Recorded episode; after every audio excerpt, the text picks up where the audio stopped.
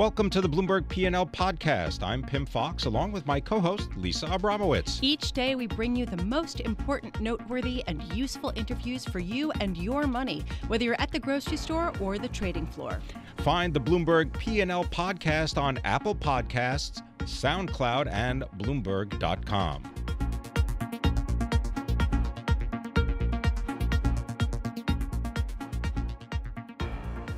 North Korea is threatening to call off its summit with President Trump. Iran is wondering about its future as the uh, potential nuclear deal unravels. Here to talk about what the implications of all this is Eli Lake, a columnist with Bloomberg Opinion based in Washington, D.C. Eli, thank you so much, as always, for joining us.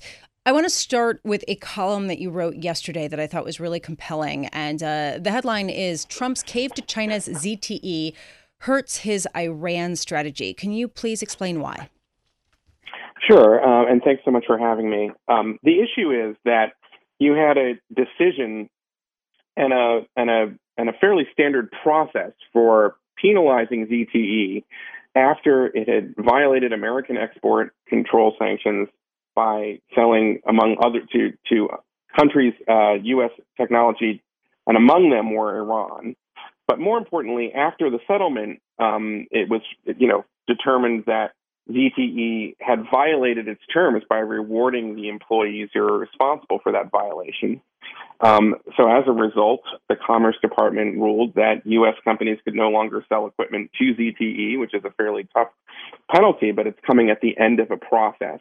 What Trump did over the weekend was instruct the Commerce Department to look into basically uh, reversing that decision or um, you know staving off those penalties.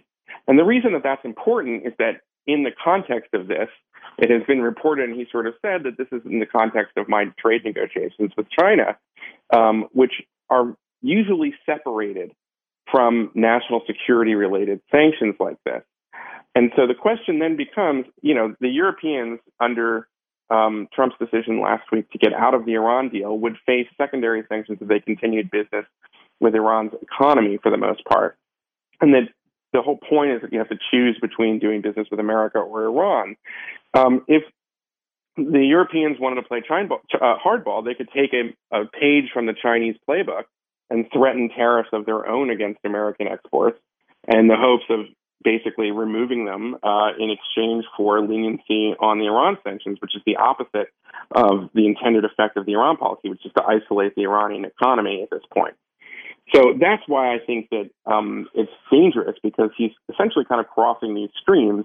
And uh, since every, you know, and, and the Europeans can sort of look at this and say, all right, well, maybe if we play hardball, um, we will have a chance to um, get out of it as well.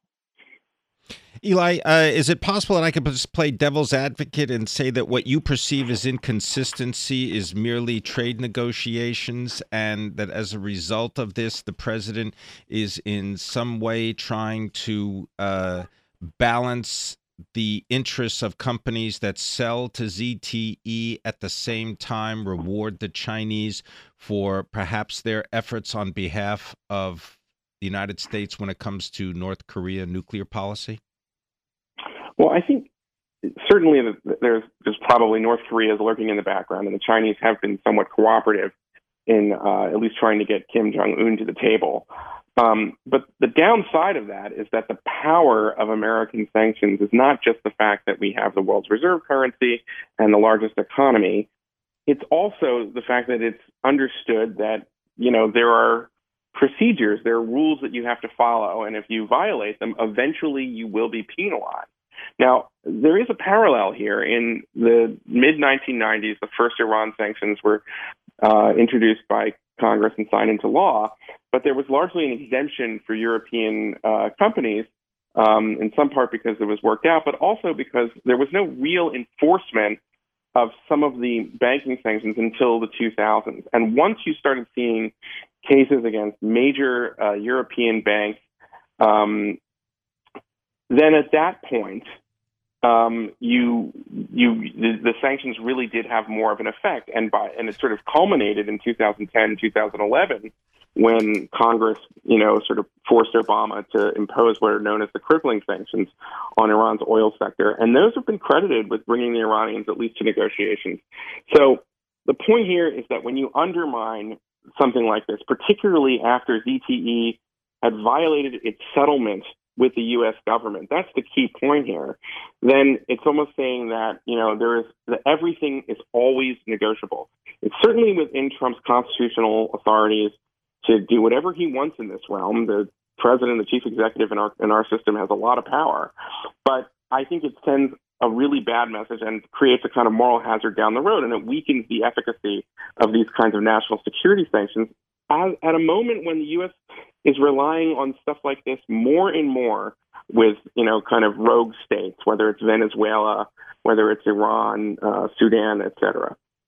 Well, is there? I may just ask. I mean, is there is there any uh, historical pres- uh, precedent for a U.S. president uh, basically uh, creating these kind of ad hoc uh, situations and deals in which basically it is uh, at the discretion of the president to tell everybody yes and see what happens? I mean, I I think you know, historically, you've um, not to conflate the two necessarily, but you know, there's a lot of history about President Roosevelt during the the, the Second World War making these kinds of uh, agreements uh, in, in in which they were contradictory on the surface.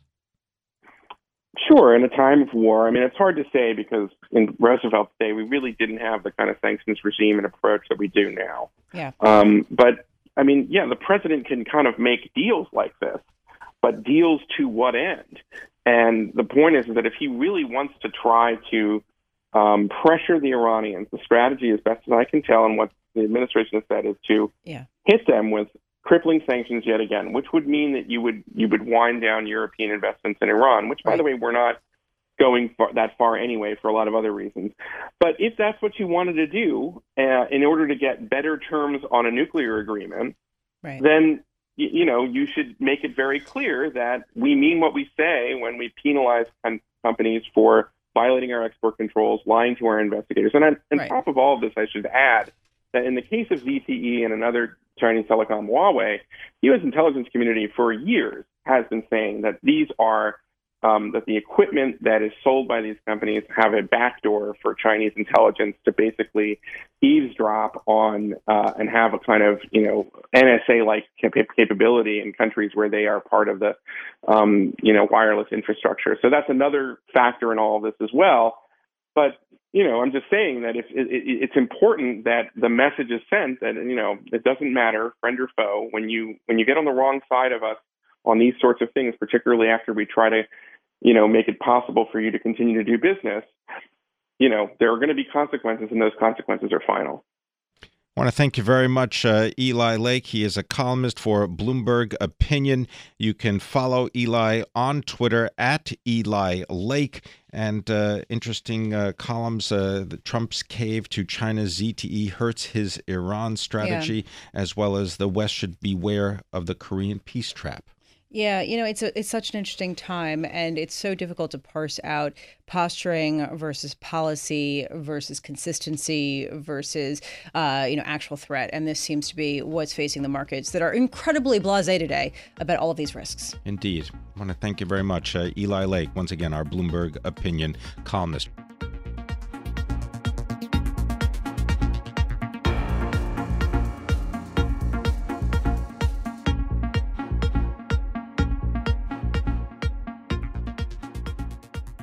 When President Donald Trump uh, presented his uh, drug uh, pricing uh, proposal uh, at the White House press conference uh, last week, he spoke about competition between pharmaceutical companies, bringing generic drugs to consumers more quickly, and also trying to reduce the discrepancy between drug prices in the United States and those of our trading partners. Here to tell us more about the proposal and about the state of healthcare in the United States is Jeff Smedsrud. He is the co founder of healthcare.com and also the founder and the chief executive of pivothealth.com. Jeff, thank you very much for being well, here. Well, thank much you. And, uh, you know, one of the things I wanted to sort of just maybe uh, let you offer people is a little bit of your background because you're an expert in the world of health insurance. You understand things like risk pools, fixed indemnity plans. Give people a little background uh, so that they understand where you're coming from. Well, I've been in the uh, health insurance business and the consumer directed business uh, most of my life, most of my career.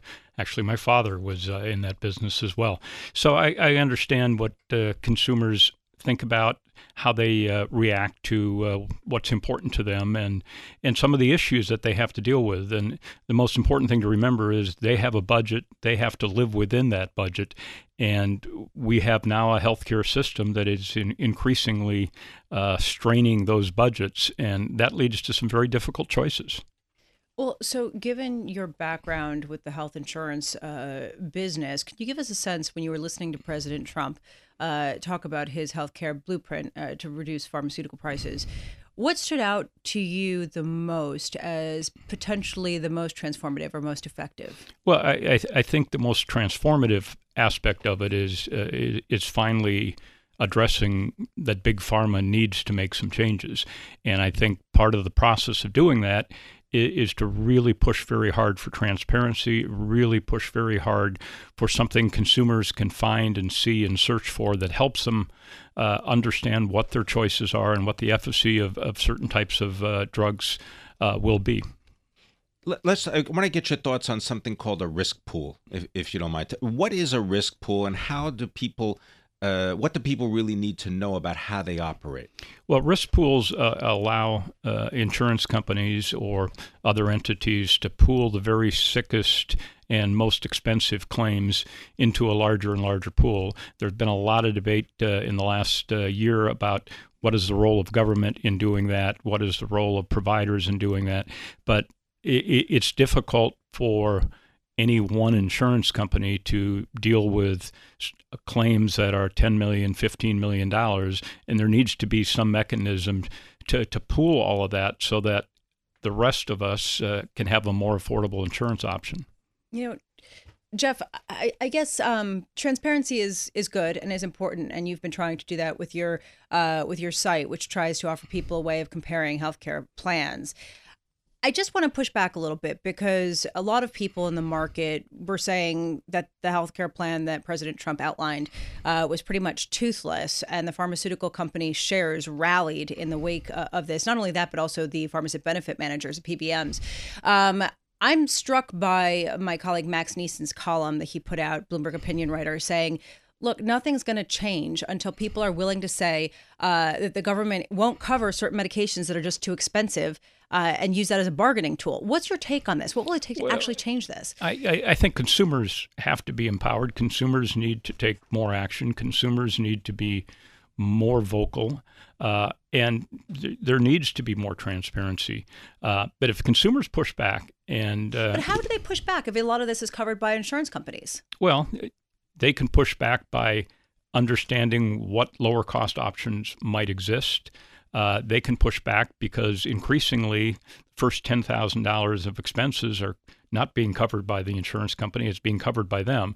So there, there's a lot of incentives to push back and to look at different alternatives. Do you believe that we're going to end up with a single payer system? No, I, I, I don't think we will end up there. I, I, think where we need to go is to in a system that rewards consumers uh, for taking steps to improve their health, rewards consumers for being smart about shopping about healthcare, and recognizes uh, that they have some responsibility to bear in that. And if they're rewarded economically for that, I, I think healthcare begins to change in a way for the better. You know, I'm curious, given the fact that you're really focused on transparency, um, how much divergence is there between healthcare plans and the value they provide? Because that is really at the heart of what your site does, correct? There, there can be significant amount of uh, divergence. If you look at all of the options and alternatives, if you are only looking at plans available as a result of the Affordable Care Act, there are basically standardization. But if you look at plans that are not part of uh, the Affordable Care Act, non Obamacare plans, short term medical plans, fixed indemnity plans, there are a lot of ways that consumers can tailor plans to meet their needs, and you're seeing more of that. Do you think that Obamacare was a bad thing? I mean, are you glad to see the rollback of aspects of it? Uh, I'm not happy to see that it uh, didn't work. I would have liked to have seen it work better than it did. But one of the things that we've learned from this is that one size doesn't fit all, that we have to allow consumers to tailor plans. We have to recognize that they have budgets. And the other change that's happening, uh, we're increasingly a gig economy. We have 53 million Americans that are working at a variety of temporary jobs. So the the notion of gig insurance is kind of coming along with that. The the the idea of health insurance was built for a workforce that largely doesn't exist anymore. Uh, people had permanent jobs. Now everything is temporary, everything is moving, everything is gig. And you're going to have to see health insurance adapt to that.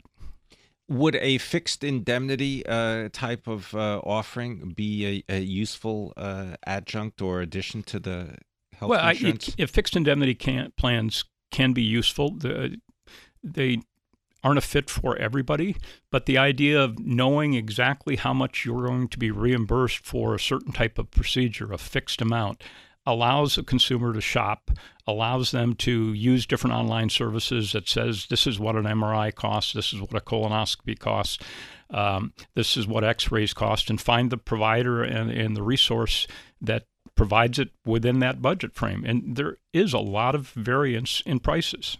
Jeff Smedsrud, thank you so much for being with us. Uh, really interesting to hear your thoughts. Jeff Smedsrud is co founder of healthcare.com, also the founder and chief executive at Pivot Health dot com. Such an important issue pimm. I was struck by a story that i read in bloomberg uh, a couple of weeks ago talking about how doctors themselves are sometimes going without insurance because it's so expensive.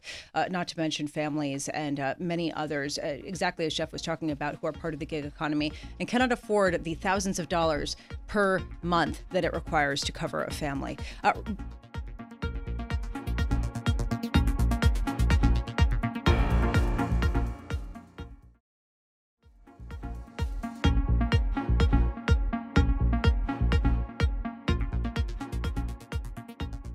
let's talk about something kind of rare in the retail sector. A winner. I'm talking about Macy's shares up uh, almost 10% after reporting uh, same store, sales in the first quarter. They were up 3.9% over a year earlier, blowing past uh, analysts' expectations. Sarah Halzack joins us now. She's a Bloomberg Opinion retail columnist. Uh, Sarah, thank you so much for joining us. What happened that was so right for Macy's in this past quarter? It was a combination of things. So, for one, they just benefited from a good macro backdrop, right? Um, there's healthy consumer spending. And also, one thing they called out in their earnings call today was that international tourist spending was really strong. It was up 10% for them over a, uh, the same quarter a year earlier. So, uh, those are big picture factors that help. And then some of it just really did come down to better execution by Macy's. Uh, one thing I think was particularly noteworthy was that their average unit retail was up 5%, which means they did a better job of selling stuff at full price instead of having to bait you with a gazillion coupons. Now, Sarah, um, also Macy's has uh, acquired uh, something called Story. They've also got backstage shops as well as the expansion of the uh, Bluemercury uh, unit. Can you talk a little bit about how Macy's is perhaps doing things organically that are benefiting the bottom line?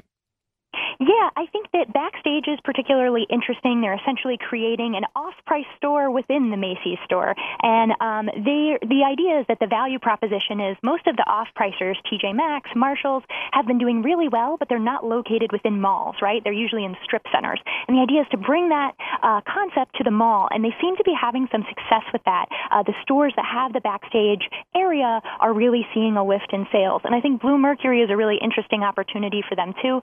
Uh, what we've seen for years now is the beauty business is just booming. Here we have women are, you know, scrimping on clothes, shopping at fast fashion players like uh, H&M or Zara, but they're willing to pay $85 for face cream. Why? I don't know. Uh, I do. Dy- sure, I do too. Um, and it's a dynamic we've seen for a long time, um, and Bluemercury uh, is a really good way to uh, lean into that. So, Sarah, you know, you were saying that a big aspect of this is a better macroeconomic backdrop. You've got people spending more on stuff. And given that, I'm surprised that retailers more broadly today aren't doing better. I'm looking at the S&P 500 Retailing Industry Index, and it's up half a percentage point, which is surprisingly small uh, given the positive kind of read through on this report. Yeah, and I think maybe what that reflects is that uh, the retail industry has really been proving itself to sort into winners and losers. Uh, that these benefits are not necessarily the benefits of a better consumer environment are not necessarily being shared by everyone. And look, we, we saw that in the holiday season too. There were some really strong performers. Uh, Macy's had a good holiday. J.C. Penney had a good holiday, and then there were others like Bon-Ton that were basically crushed by the holiday season and forced into bankruptcy. So I think uh, there's a knowledge out there that uh, the, the rising tide might not lift all boats. It might only lift the boats that are executing well. Sarah, is there still a conversation, do you believe, that's going on about what to do with that real estate? The uh, the Herald Square store, estimated, I believe, by Starboard Value at one point to be worth about $4 billion?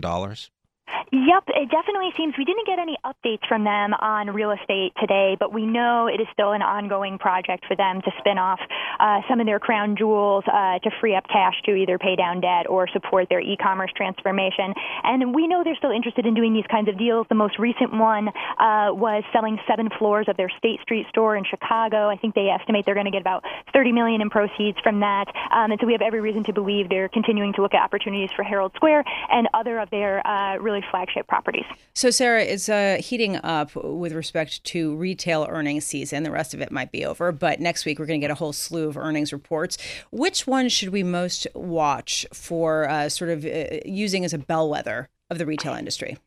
I think Walmart is going to be really important tomorrow. Uh, for one, I think that's a good place where we can see, you know, we've seen fuel prices creeping up in recent months, and I think uh, Walmart and Target both will provide good gauges of uh, whether or not that matters as people are buying their consumer staples. Um, and also, I think all eyes are going to be on Walmart tomorrow uh, because of their e-commerce growth. They clearly had this Flipkart acquisition um, a couple of weeks ago that investors got a little skittish about, and their e-commerce growth wasn't so good in the fourth quarter. Um, and I think tomorrow tomorrow will be uh, a good indication of how well they're going to be able to take it to Amazon in the future and how well any traditional retailer is going to be able to take it to Amazon in the future. I want to thank you for joining us. Sarah Halzack is Bloomberg opinion retail columnist, uh, giving us her views on Macy's. And the shares of uh, Macy's are higher right now by nearly 9.5%.